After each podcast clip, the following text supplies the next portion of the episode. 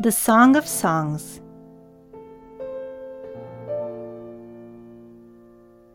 Before we speak about the storyline of these works, take a moment to appreciate the softness, delicacy, and light that Kaplan uses in this series. His choice of warm colors and minimalist illustration faithfully convey the magic of Shalom Aleichem's small novella called Song of Songs. Reading the story of two children falling in love, Shalom Aleichem's impressive gifts in capturing the mood of a child comes to the fore. With great delicacy, the story balances on the line between innocence and experience, childhood and maturity.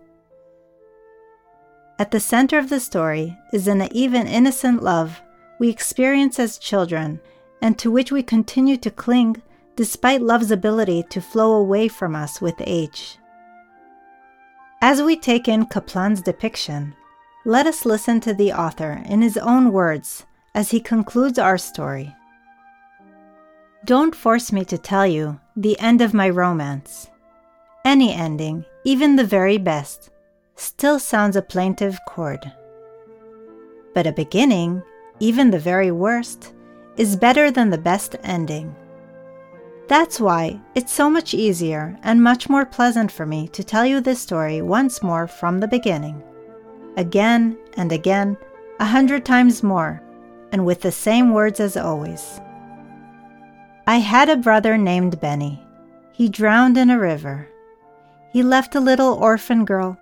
Her name was Boozy, short for Esther Liba, Libuzi Boozy. And Boozy was beautiful like Shulamit of the Song of Songs.